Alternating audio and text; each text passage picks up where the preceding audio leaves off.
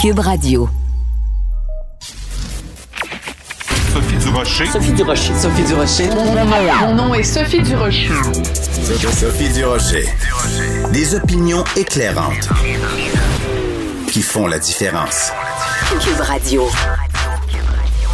Bonjour tout le monde, bon mercredi. Vous savez, ici à Cube, on est une grande famille. On aime partager de l'information. Quand on a une bonne histoire, on dit, ah, je suis pas pour regarder ça pour moi, je vais le partager. Et ma collègue Maude Boutet, euh, que vous entendez quelquefois en ondes et qui est euh, maintenant directrice adjointe au contenu, vient de m'envoyer une très bonne histoire. Vous savez à quel point pour moi la langue française c'est important, puis à quel point je traque les anglicismes. Elle vient de m'apprendre, Maude, qui a euh, une nouvelle plateforme de sociofinancement qui voit le jour à partir d'aujourd'hui. Maker de rêve. J'imagine qu'on doit se réjouir que ce soit pas Dream Maker, mais quand même en 2021, c'est quoi ce franglais des makers de rêve? Maker de rêve. Quand j'ai vu ça, là, j'ai poussé un Not very happy. Ben voyons donc. De la culture aux affaires publiques. Vous écoutez Sophie Durocher. Cube Radio. Et oui, vous l'avez vu, un des téléromans les plus populaires, les plus marquants, on peut dire soit de l'histoire euh, de la télé au Québec, va revenir euh, euh, dans le public, mais pas à la télé. Ça va être au théâtre l'été prochain. Donc, Symphorien qui va prendre l'affiche au théâtre du Vieux Terrebonne avec des nouveaux textes. Louis Saya, Pierre Huet. Pierre Huet est avec nous, grand parolier, auteur, scripteur. Il n'y a rien qu'il n'a pas fait dans sa vie. Bonjour Pierre. Bonjour. C'est difficile de parler après ça. Bonjour. Bonjour. Euh, je vais te poser la question peut-être la plus courte de toute ma carrière de journaliste. Pourquoi? Parce qu'on me l'a proposé. Parce que... Et parce que euh, c'est toujours intéressant de se repencher sur des choses, sur des icônes, entre autres. Euh, quand on faisait, quand à l'époque où j'étais accro, un des trucs que j'aimais le plus, c'était faire des satires, sortir de, de, la presse, Journal Montréal, des magazines qui existaient déjà. Et ma première approche, quand on m'a dit, veux-tu faire Symphonie, c'est est-ce que je vais regarder ça et euh, déconner et m'en moquer et tout? Là, je suis allé chercher mon ami Loussaya. Et c'est rapidement apparu que euh, ce qui, ça avait bien vieilli et bien vieilli dans le sens que ça avait bien vieilli, mais aussi, il y a des trucs qui avaient, quand on dit bien vieilli, bien mal vieilli, dans le sens que, je veux dire, la réalisation était, pour ainsi dire, un peu improvisée. Euh, certaines lignes aussi, sûrement. Mais fondamentalement, Marcel Gamache, le, vrai auteur, avait créé des personnages, j'ai le thème archétype, mais on va l'employer. Des, des, des, personnages que tu comprends vite et sur lesquels des gens comme Jean-Louis Millette et Janine Tuto ont pu bâtir, bâtir, bâtir, parce que l'intention était claire, le, le profil était clair, ça tenait une demi-page de description et il y avait du fun à faire. Mais il y avait un côté caricatural aussi. Il y avait un côté. Euh, est-ce que tu irais jusqu'à dire ça? C'est que dans le fond, t'as pas besoin d'appuyer très fort sur le crayon parce que à sa base même, tu sais, je veux dire, je m'excuse quand t'as un entrepreneur de pompe funèbre qui s'appelle Oscar Belmar, puis quand de la façon dont tu le prononces, tu sais que c'est comme Belmar. Donc déjà, il y a juste à se présenter, puis déjà il y a une, un côté BD, il y a un côté très BDesque, non? Ben c'est comique que tu dis ça parce que je me demandais hier, ça me demandait de définir symphonie je dirais que c'est l'enfant bâtard entre Gaston Lagaffe et Chaplin. bien dit, bien dit, monsieur Huet. Euh, tu vois, parce que, oui, il y a un côté BD, parce que c'est... T'as as 22 minutes pour faire une émission de télé. Et euh, tu n'as pas absolument, tu ne demandes pas aux gens d'avoir le background, d'avoir regardé d'autres avant, d'autres émissions avant. Ce qui fait que tu arrives et tu dis, bon, ben, euh, OK, je comprends tout de suite. Oui, Oscar Bellemare, c'est un peu appuyé, bien sûr, mais je suis persuadé qu'on irait dans la comédie de l'art ou dans Molière ou je sais pas quoi, on trouverait des archétypes comme ça. Oui, c'est ça. Le Tartuffe de Molière, et c'est un gros hypocrite. Je veux dire, le médecin, malgré lui, euh, les précieuses ridicules. Justement, les précieuses ridicules, elles sont ridicules. Donc, ça, annonce la couleur. Voilà, c'est ça. Par contre, euh, il y a plein de gens qui pourraient se dire, est-ce que l'intérêt de Pierre Huet et de Louis Saya, c'est de faire découvrir Symphorien à la jeune génération qui a aucune idée que c'est ça cette affaire-là, ou le but c'est de s'adresser à un public plus âgé qui va revivre les belles années de Symphorien ou un troisième but qui serait de réunir tout ce monde-là? Ben écoute, c'est une- bonne question, c'est en flagornerie, mais tu connais, les- euh, J'aime ça quand tu me dis que je pose des bonnes questions. mais tu sais, tu connais l'expression, euh, on peut pas être serviteur de deux maîtres. Oui. Euh, je pense que tu peux pas. Une autre référence théâtrale, d'ailleurs. Voilà, Goldoni, donc quelque chose Oui, Goldoni. Euh, donc, tu peux pas écrire quelque chose en disant je vais toucher à tout le monde et son frère. Tu sais, je pense que le premier public qui va se précipiter pour acheter ses billets va effectivement connaître déjà Symphorien, va avoir vu l'émission ou ça, des reprises ou je sais pas quoi.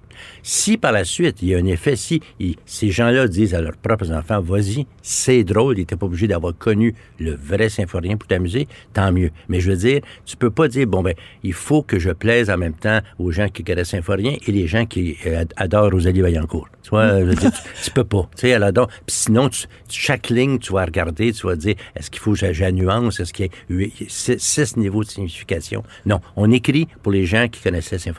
D'accord. Alors, on va écouter un petit extrait. C'est mon collègue euh, Jean-François Paquet, qui est réalisateur, metteur en ondes de l'émission, que- qui, qui a, qui a choisi cet extrait-là pour une raison très particulière, parce qu'il m'a posé la question en arrivant. Euh, Jean-François, il m'a dit, est-ce que tu penses que cette blague-là, racontée comme ça, euh, que ça passerait aujourd'hui? Alors, on écoute ça, puis tu me diras ce que t'en penses, Pierre. Écoute, tu vas m'aider, on va laver toutes les vitres de la maison. Toutes les vitres? Toutes les vitres, même, même les vitres de la cave. Moi, je suis bien d'accord, ça. Oh, en parlant de cave, ça me rappelle l'histoire. Ah ben, elle est bonne, elle est bonne. ben. Il y, a- il y a un gars qui raconte sa petite shop dans la rue, il dit euh, Viens faire la tour de la maison, on va te montrer ma cave. Il dit Ta cave, je savais pas que t'étais marié. Celle-là, je l'ai poigné. Premier coup. Bon. Faire des blagues aujourd'hui en 2021 sur Ah, les femmes sont caves, est-ce que ça passe ou est-ce que t'as pas? La Fédération des femmes du Québec, le Conseil du statut de la femme, euh, Safia tout le monde est après toi. surtout Safia Nolin.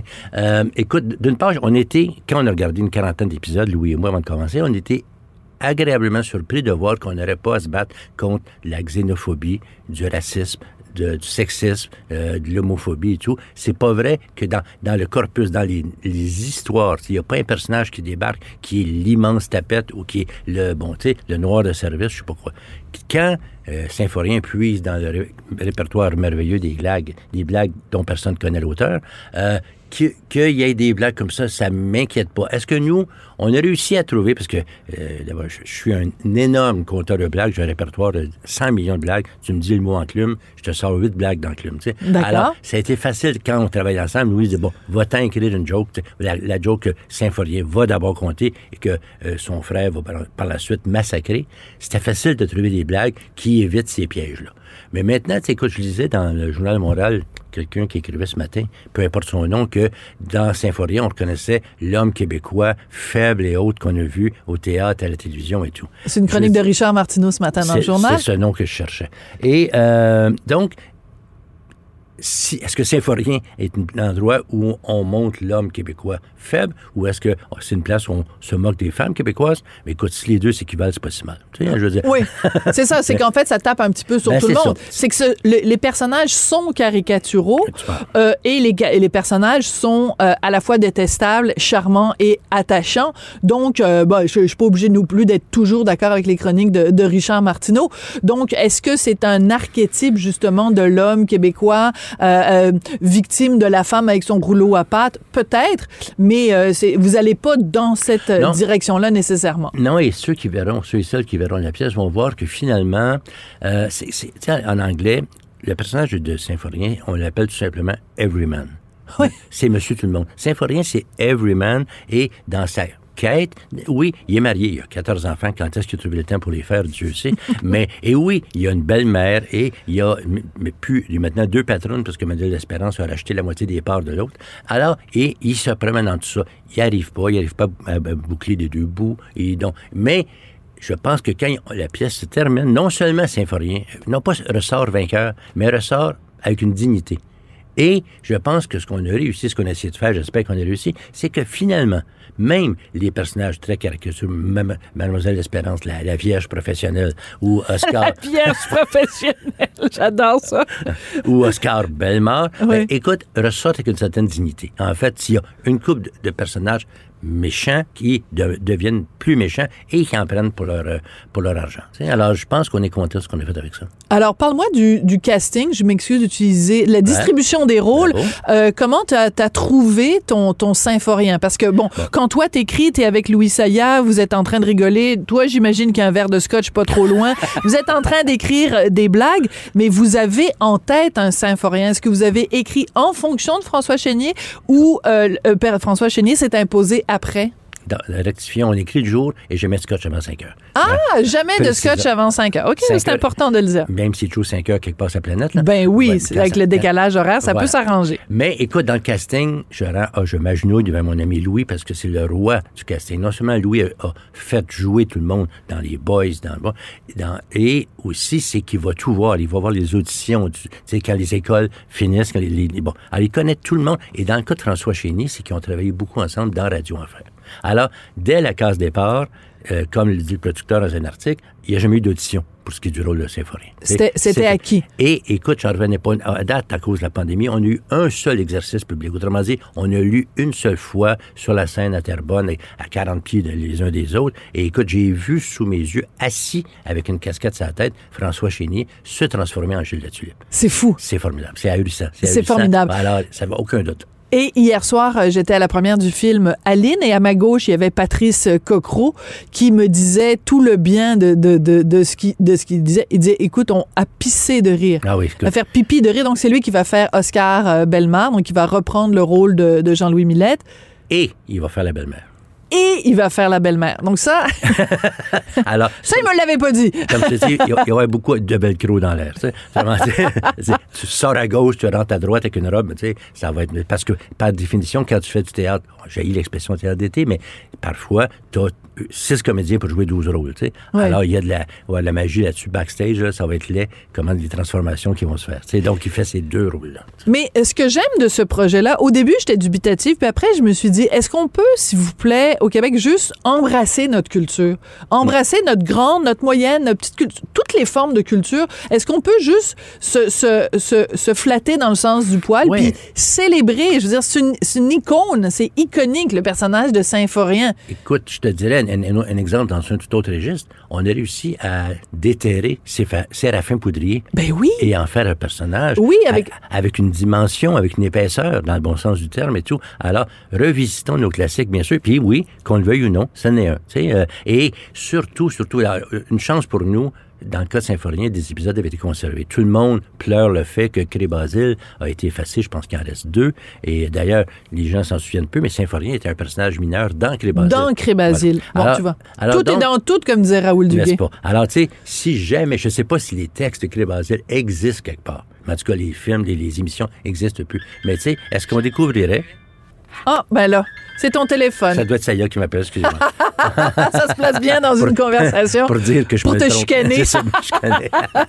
donc, euh, alors donc, effectivement, est-ce que Crébasile tiendrait la route si on leur déterrait de nos jours? Je sais pas. Bonne mais- question. Alors, des fois, on déterre nos idoles, nos, nos icônes, euh, comme, je sais pas, Dollar des Ormeaux, je sais pas, en, pour en voir tout à fait une autre image, tu sais, sur- surtout par rapport à la colonisation et autres. Mais dans le cas de, de Symphorien, je te le dis, on n'a pas eu à faire de chirurgie plastique. Vraiment, là, euh, comme tu dis, le personnage, fondamentalement, et le everyman québécois est, est foncièrement une bonne personne. Et, et, et tout le monde peut s'identifier d'une façon ou d'une autre à lui, qu'on soit un homme, qu'on soit une femme, euh, peu, peu, peu importe, et qu'on soit euh, de, de cette, de cette culture-là ou pas. Euh, il nous reste deux minutes et j'ai vraiment envie de te parler d'un tout autre sujet et je t'ai demandé la permission avant, donc je me sens à l'aise de le faire. Euh, à une autre époque, tu as bien connu Serge Thériault à l'époque euh, de La Quenouille Bleue. Vous avez fait de la tournée ensemble, puis à- par la suite, tu l'as évidemment côtoyé. Vous avez eu des idées, des projets et tout ça ensemble. Euh, est sorti la semaine dernière le film Dehors, Serge Dehors. J'ai dit tout le mal que j'en pensais et euh, je sais que toi, tu refuses d'aller le voir. Peux-tu nous expliquer pourquoi, Pierre? Ben, D'une part, écoute, le jour où j'ai écrit un matin un, un assez long texte là-dessus pour parler de Serge Ambien, d'une amitié lointaine et tout, et j'étais content parce que à la fois des vieux amis à Serge et moi, comme Michel Rivard, Isabelle Doré et autres, ont écrit pour dire merci Pierre d'évoquer notre malaise. Donc, c'était un malaise qui était partagé par la vieille gang de Serge. Je tiens à le dire, tu sais.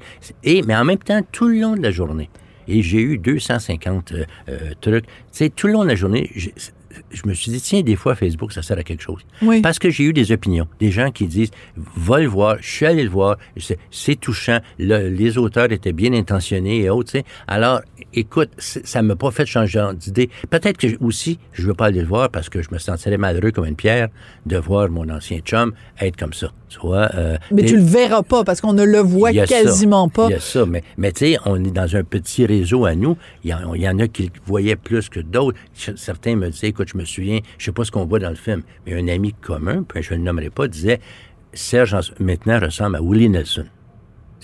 Moi, j'ai connu Serge, qui faisait sa musculature tous les jours, des beaux yeux bleus, des cheveux frisés blonds et tout, et qui dit, il ressemble à Willie Nelson? Nelson. C'est pas Avec vraiment le Serge que je- longs. Ouais, cheveux longs, la barbe, au Dieu, c'est quoi? C'est ça. Euh, Mais le malaise n'est pas tant avec ce qu'est devenu Serge Non. que avec euh, ce que le film.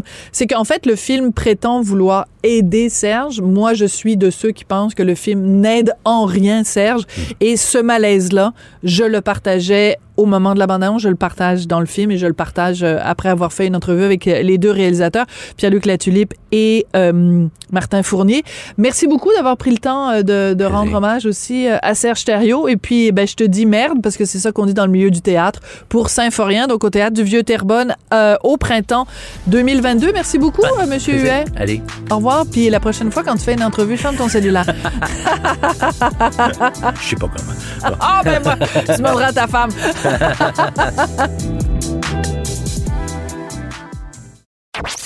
Sophie Durocher.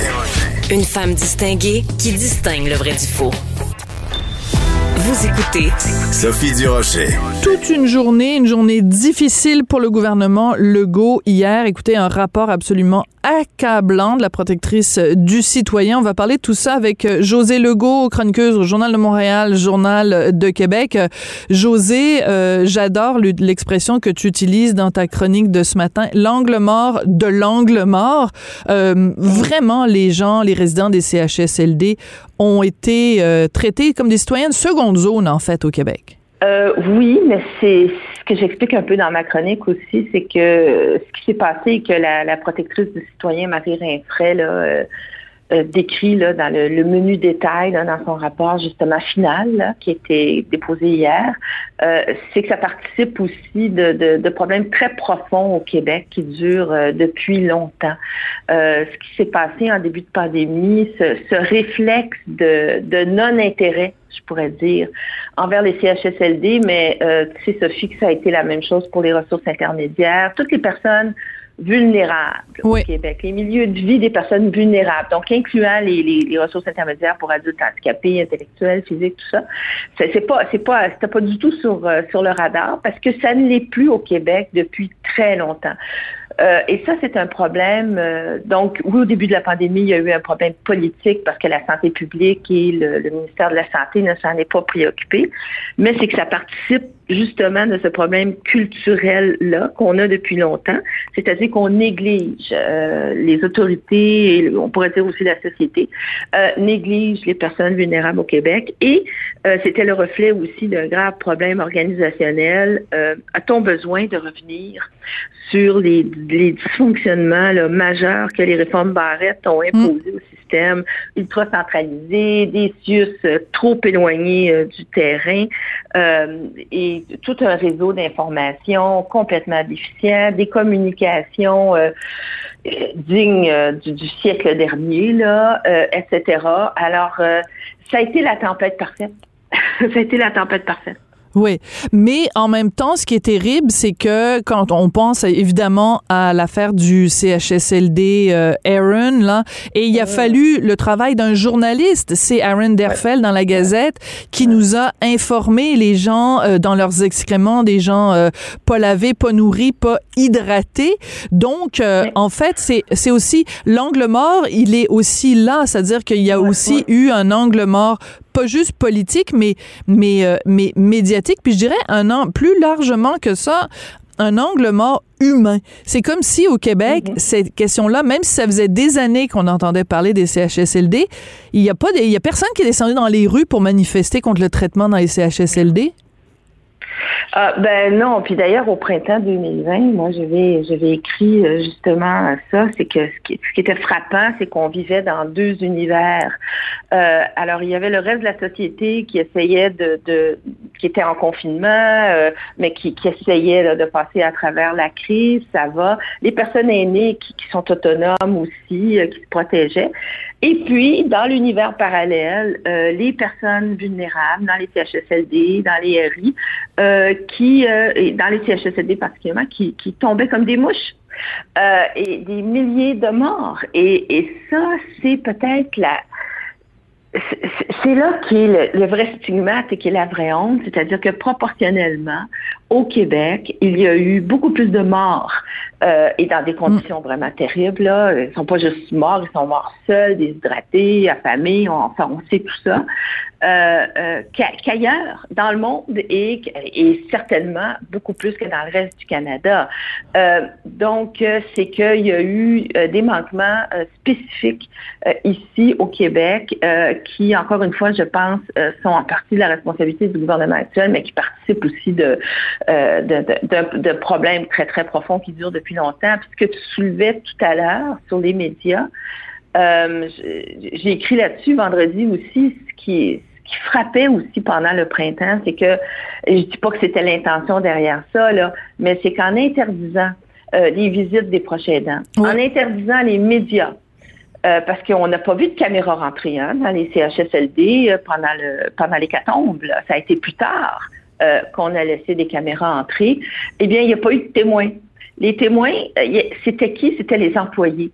Et les employés, ben, eux, ils tombaient malades ou ils désertaient. Euh, ceux qui restaient euh, n'avaient pas l'équipement euh, de protection personnelle pendant plusieurs semaines dont ils avaient besoin pour protéger les résidents et pour se protéger eux-mêmes.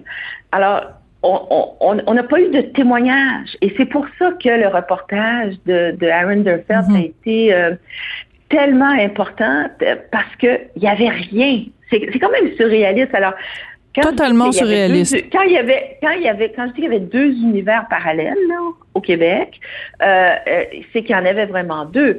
Et, et si on se souvient aussi des, des conférences de presse de 13 heures, le quotidienne euh, de M. Legault, Mme McCann et M. Arruda, euh, c'était aussi abordé de cette manière-là.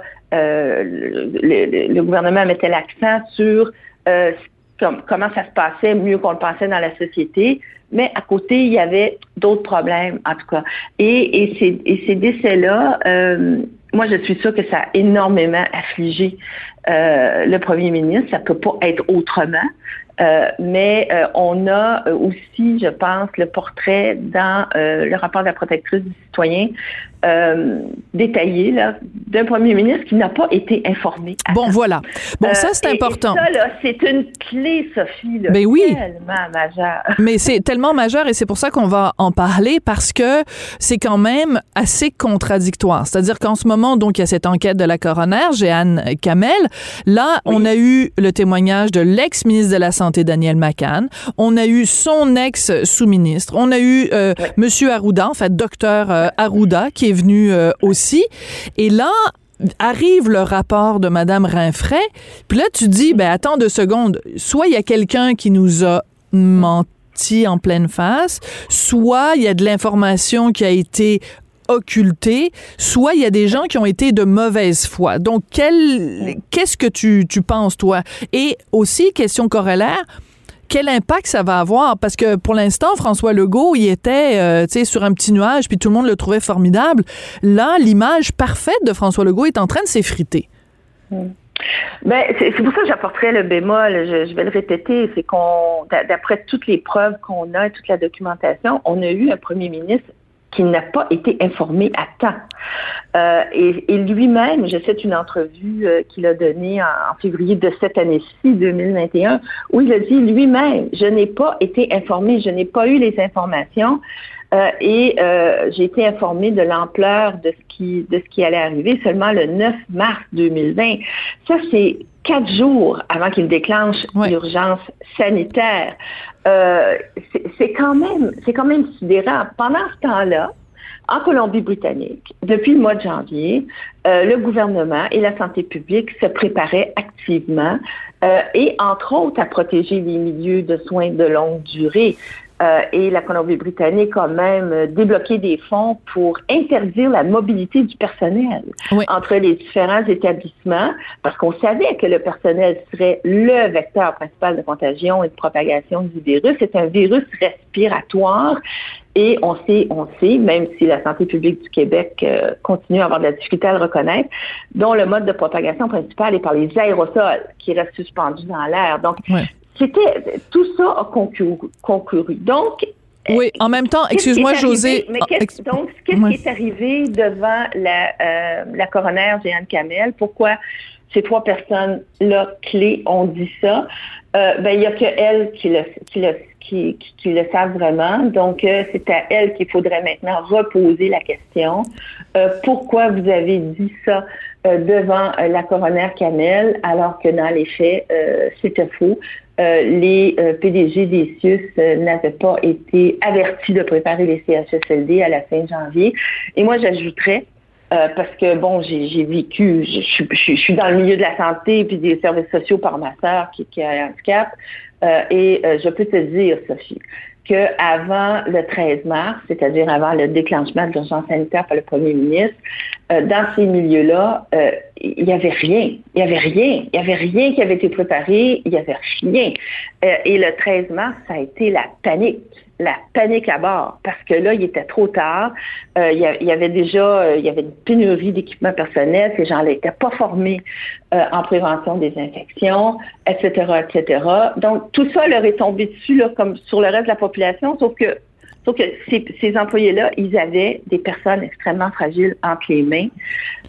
Et, et, ça, c'est très grave. Ça, c'est très grave. Mais je vais poser ma question différemment parce que oui, tu as tout à fait raison. Euh, à partir du moment où François Legault dit moi, je n'étais pas informé, mais il reste que c'est quand même son gouvernement et c'est son gouvernement qui a failli à la tâche. Donc, est-ce que tu fais partie des gens, est-ce que tu fais partie des gens, José, qui dit ça prend une commission d'enquête là, juste euh, l'enquête du coroner, ça n'est pas suffisant. Va falloir vraiment avoir accès aux documents. Faut vraiment et, et c'est ce que réclame et c'est ce que réclame euh, l'opposition.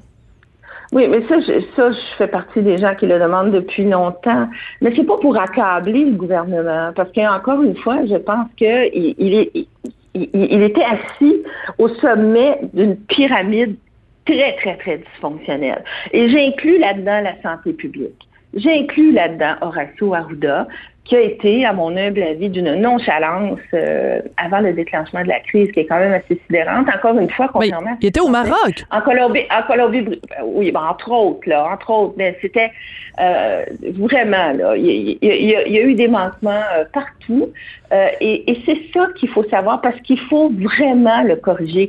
Moi, je, je veux bien qu'on répète à nauséam tous les, toutes les problématiques qu'il y a eu euh, mais il y a aussi un devoir de corriger. Il y a des correctifs qui commencent à être apportés, mais les problèmes sont tellement profonds, incluant justement le dysfonctionnement du, réseau de la santé, la marginalisation des personnes vulnérables euh, en, ressources d'hébergement, quelles qu'elles soient, que là, ça, prend une révolution culturelle, pas à la chinoise, là, mais ça prend une révolution culturelle. Il faut décentraliser le réseau de la santé, mais à tous les niveaux, pas juste de mettre des patrons dans les CHSLD, là.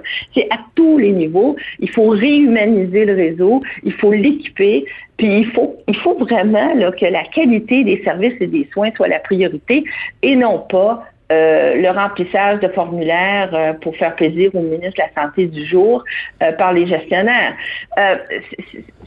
c'est énorme ce qu'il y a à faire. Euh, mais il faut, il faut vraiment comprendre toute la, toute la série. Et, et c'est une différence, Sophie, Oui. aux personnes vulnérables, qui est culturelle, qui est politique et qui est organisationnelle.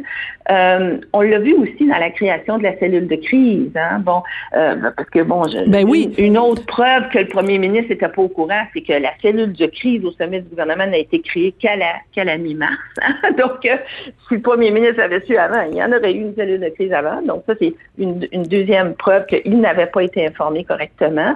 Euh, et dans cette cellule de crise-là euh, initiale, euh, ben il y avait- il y avait pas il y avait pas de place pour les aînés, il y avait Mais pas oui. de place pour les personnes handicapées, il y avait pas il y avait pas de voix pour ces personnes-là. C'est absolument dans ahurissant. les Dans les comités, les sous-comités non plus. Alors, c'est ben, ça traduit ce réflexe-là, Mhm. euh, et, et on peut revenir à l'hospitalocentrisme et tout ça, mais ça, ça, ça traduit ce réflexe-là qu'en situation de crise, les personnes vulnérables passent après tout le monde, et c'est ça qu'il faut corriger. C'est ça qu'il faut corriger parce que ça va revenir. Mais même si on n'a pas une autre pandémie, la vie continue. Et il faut que la vie des personnes vulnérables au Québec se fasse de manière euh, plus respectueuse, que, que le, le- le devoir de précaution et de protection soit toujours, toujours appliqué, qu'il y ait une pandémie ou pas de pandémie. Oui, ça, c'est un bon Parce que point. Si ces milieux-là, si ces milieux-là avaient été euh, préparés, si ces milieux-là étaient des milieux de qualité, euh, où on s'était préoccupé des personnes, où il y avait du personnel euh, formé en prévention des infections, euh, qui avait du, du matériel, etc., ben on n'aurait pas vécu ce qu'on a vécu. Hein? C'est sûr. dire, c'est- c'est- il faut répondre à la question pourquoi proportionnellement on a eu au Québec beaucoup plus de morts euh, dans ces milieux de vie et de soins-là qu'ailleurs. Absolument. C'est ça la vraie question. C'est ça la vraie question. Et José, je veux juste Pour que- revenir. pour ne plus que ça, pour- pas pour accabler le gouvernement, mais pour que ça ne se reproduise plus. Oui, et que on a bien entre compris. Les crises, et que entre les crises, ces gens-là puissent avoir une vie de qualité. Tout à fait. Je veux juste revenir parce qu'on n'est pas d'accord là-dessus. Moi, je trouve que ce qui s'est passé avec Dr Arruda, ça n'est pas euh, un, un point, ça n'est pas anecdotique. Je veux juste rappeler les faits. Ah non, non, ceux- non, mais moi je suis d'accord. Non, je suis d'accord avec toi là-dessus. Oh, mais je vais juste rappeler- je vais depuis juste le rappeler début de- les depuis faits. le début de la crise, je trouve, je trouve que il y a vraiment, j'ai pas, je pense que c'est le mot. Il y a eu une nonchalance à la santé publique nationale du Québec. Ça, c'est clair. Oui, alors juste rappeler les faits euh, et on va se quitter euh, là-dessus. Le docteur Arruda s'est absenté pendant 12 jours au début de la crise. Imagine-toi, tu es responsable de la santé publique, puis on le savait quand même depuis décembre, euh, ce, ce virus-là circulait en Chine. On commençait, tu sais, rendu... Alors, il est parti, juste pour redonner les dates, il a fait un voyage au Maroc du 26 février au 8 mars. Et après, il était là pour une, une, une conférence. Et après sa conférence, il a pris quelques jours de congé. Personne dit qu'il n'avait pas besoin de quelques journées de congé, mais le plus pour rajouter l'insulte à l'injure, il était, euh, il participait à une conférence et à un moment donné, il est monté sur le podium et il a fait un discours. Et c'est le journal de Montréal qui avait sorti cette histoire-là. Il faisait des blagues sur le virus. Pendant ce temps-là, les gens étaient en train de mourir ici dans un CHSLD dans leur caca. Moi, je m'excuse, Ouais, mais il faut mais- rappeler ça du docteur Arruda.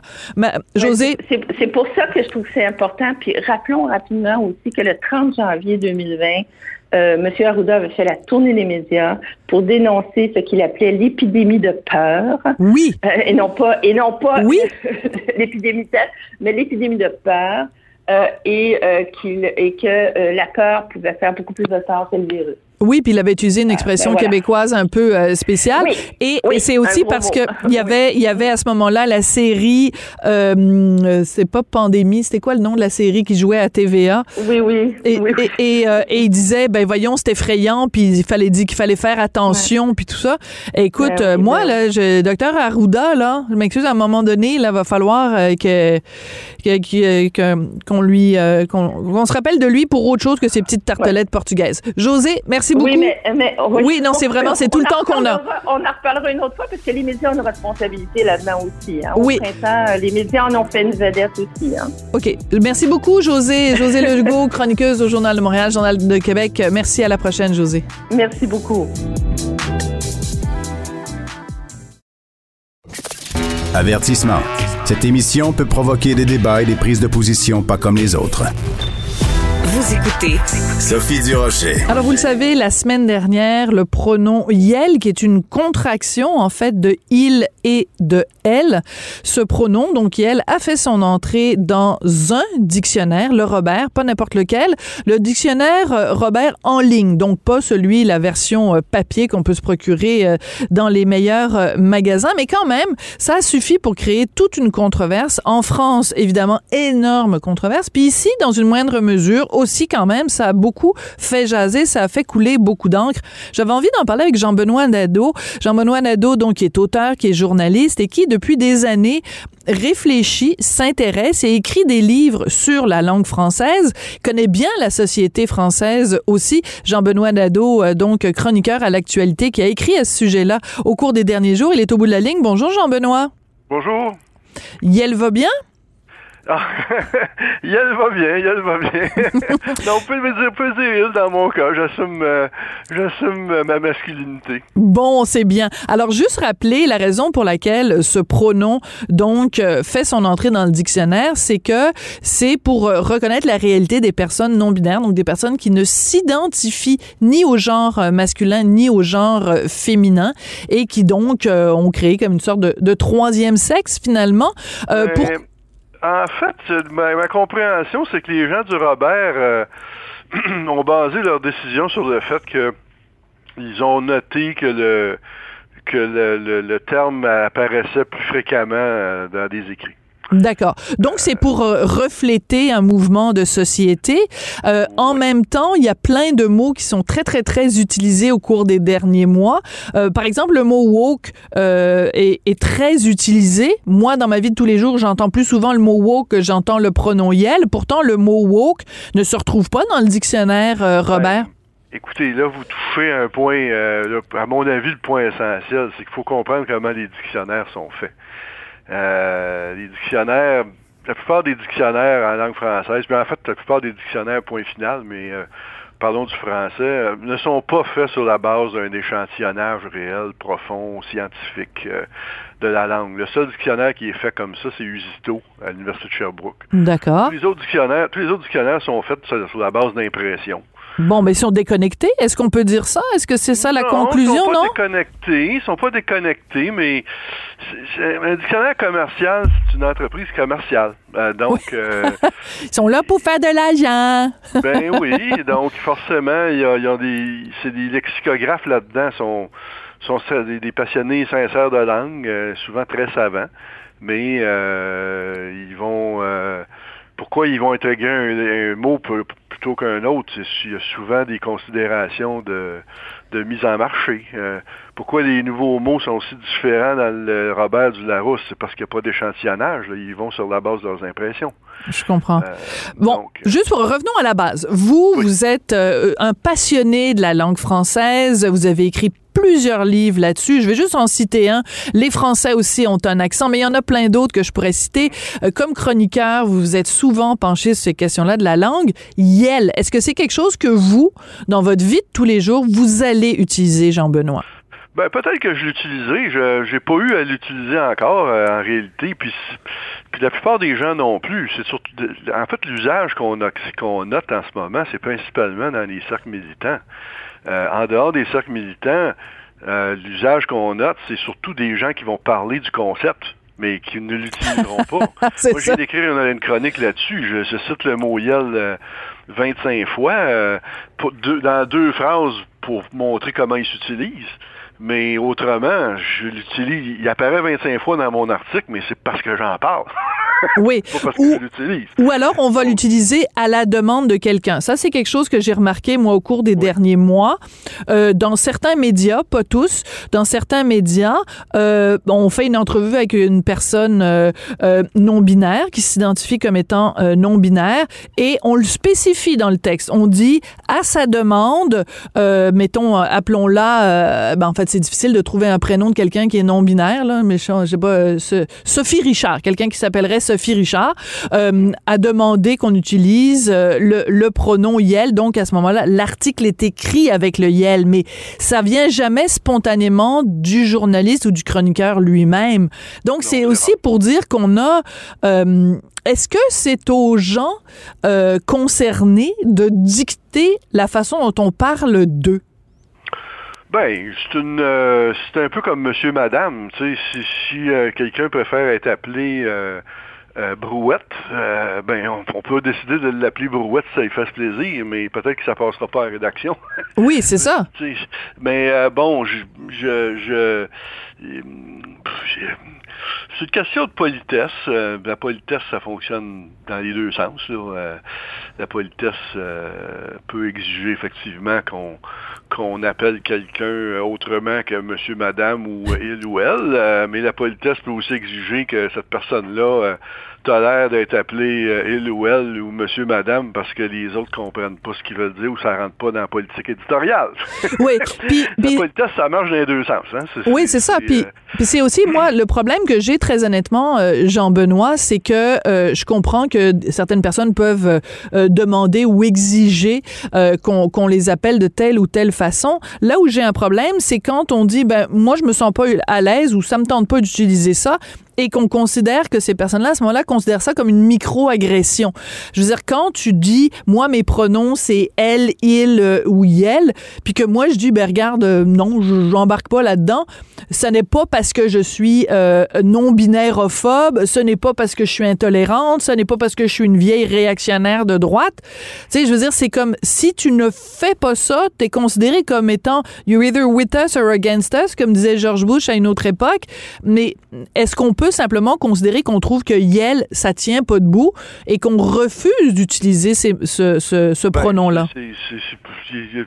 À mon avis, euh, euh, c'est un peu comme la féminisation des titres et fonctions quand on est arrivé avec ça en 1960 en 1979. Euh, ça n'a pas été accepté. C'était une position même assez minoritaire. hein. C'était une position très militante, là, euh, animée par Mme Payette, qui était ministre et qui voulait être la ministre plutôt que le ministre Oui. et euh, qui, a, qui a demandé à l'OQLF de, de se pencher sur cette question-là et de proposer des alternatives pour euh, 4 ou 5 000 euh, termes, titres et fonctions. Euh, ça n'a pas été très bien reçu au départ, plus au Québec qu'ailleurs. Les Belges éventuellement accepté ça. Les Suisses l'ont adopté en l'adaptant aussi à leur réalité. Les Français commencent à... Hi, les Français, ça prend du temps, hein? Parce que je regarde la, ça- la ça- mairesse de Paris, Anne Hidalgo, elle refuse. Elle veut pas être appelée la mairesse parce que traditionnellement, dans le dictionnaire, mairesse euh, réfère à la femme du maire. Donc, Ouais, elle, ben, elle veut qu'on dise la maire de Paris. Ça fait bizarre, d'ailleurs. touche, là, là, là, là, c'est parce que là, dans le cas des Français, là, on touche au, au, au, au sexisme euh, ancien de cette société-là Oui. et à l'autre coutume où la, la femme prenait le titre de son mari. Hein. Vous savez, j'ai encore récemment rencontré une, personne qui m'a été présentée comme l'ambassadrice, puis euh, au dos de sa carte d'affaires, ça disait the, the wife of the ambassador. Tu sais, c'est c'est que, tu sais, au, là. au Canada, au Ouais. Canada, on fait pas ça. La femme de l'ambassadeur, c'est la femme de l'ambassadeur, puis le mari de l'ambassadrice, c'est le mari de l'ambassadrice. Il n'est pas l'ambassadeur parce que sa femme est ambassadrice. Non, tout à fait. Donc, euh, ben, donc ça, c'est une coutume française. Puis le terme mairesse, c'est particulier. D'ailleurs, la mère, la, la mère Hidalgo n'est pas Madame le maire, elle est quand même la mère. Oui. Euh, comme, comme nous, on va dire la médecin. hein. c'est, c'est, euh, bon, c'est, c'est- une pratique. Mais en France, le terme mairesse euh, été de- été tellement euh, péjoratif d'une certaine manière. Tu sais, c'est la femme du maire. Là. Puis, tu sais, c'est, C'était réducteur. c'est très, très, réducteur et ridiculisé dans de nombreuses euh, œuvres, que, euh, très nombreuses œuvres, que le terme a pris une, le terme a pris une, une valeur négative. Il ne pouvait pas être utilisé comme féminin de mère. D'accord.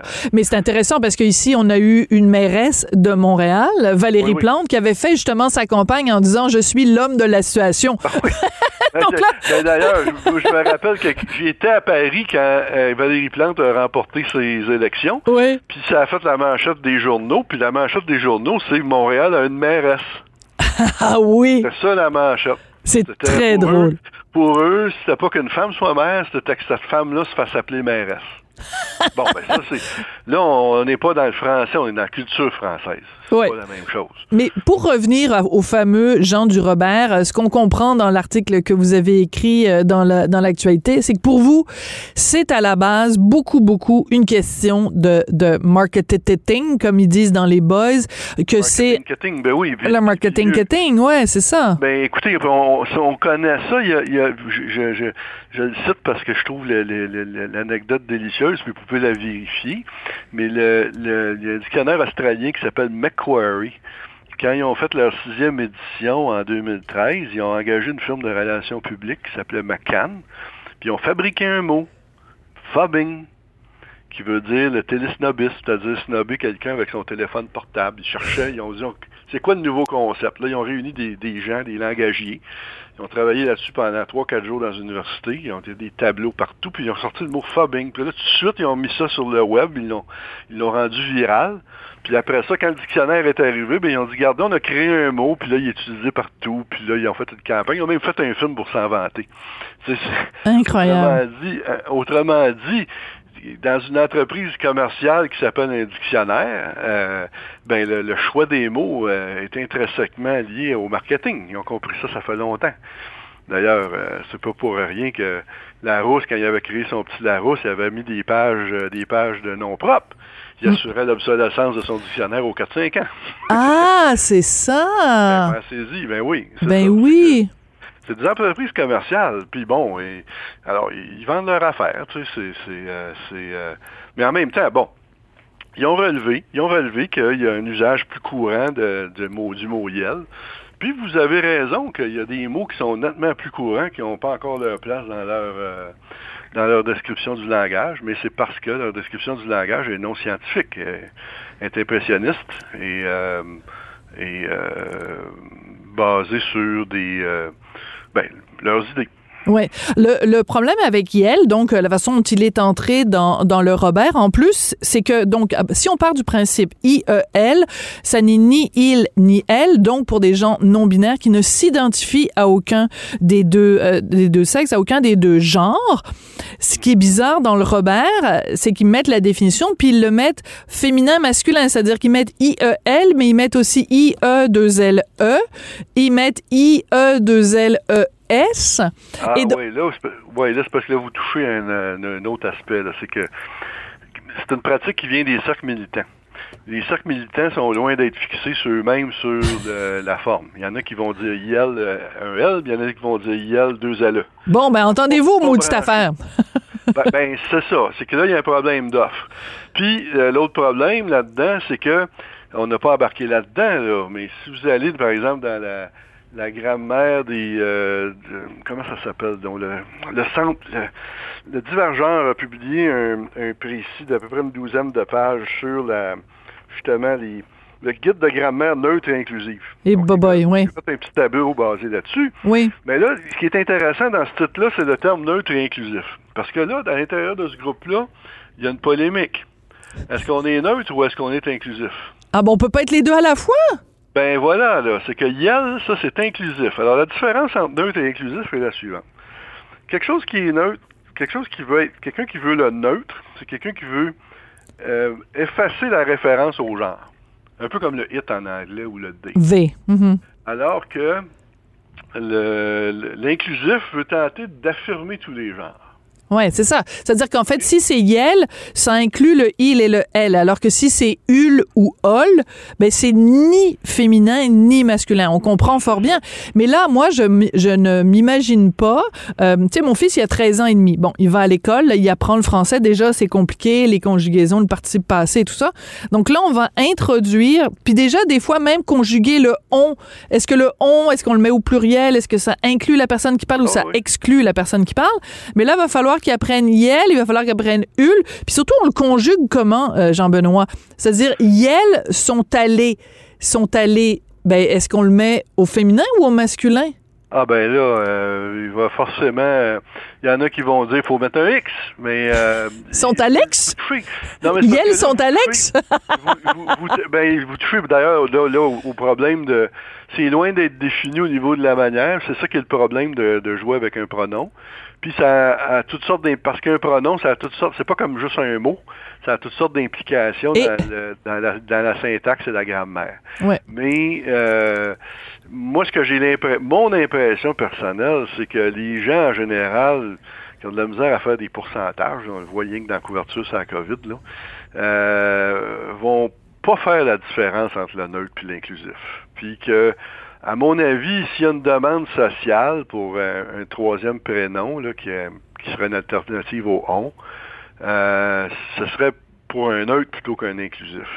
À mon avis, c'est comme ça que les gens le comprennent. Ah bon? Alors, donc, ça va être plus Hul que Yel. non, justement, à mon avis, c'est Yel qui va s'installer comme neutre. Ah, d'accord. OK. Puis, puis probablement qu'il y aura, il y aura un compromis, euh, c'est-à-dire que est-ce que euh, est-ce que je vais devoir tout revoir ma grand-mère pour faire plaisir à deux, trois personnes? Probablement pas. Si c'est adopté, les gens vont dire Yel, puis après ça, ils vont mettre, ils vont faire des accords au masculin. Ouais, c'est pas mal ça. à mon avis, ça- il va y avoir un compromis là. Absolument. Jean-Benoît. Jean-Benoît, euh, merci. Là, je sais plus, je sais plus quoi dire. Euh, Ye- Yel a donné une bonne entrevue. Merci. Ah non, non, comme je vous ai dit dans mon Oui, cas, votre m'appeler monsieur, puis je suis il. Puis bon, ben c'est ça. Ben moi, je, je ne spécifie même pas mes pronoms. Je considère que j'ai absolument pas à me définir par rapport à, à, à- une marge. C'est pas à la, à la page de se définir par rapport à la marge, c'est à la marge de se définir par rapport à la page. Donc, je laisse ça à, à nos amis euh, non-binaires, pour qui j'ai le plus grand respect, cela étant dit. Jean-Benoît Nadeau, vous êtes auteur, journaliste, producteur, conférencier. On vous lit euh, vos chroniques vraiment intéressantes dans l'actualité. Merci beaucoup d'être venu nous parler aujourd'hui. C'est moi qui vous remercie. Au revoir. Alors, Yel a donné une entrevue vraiment chouette.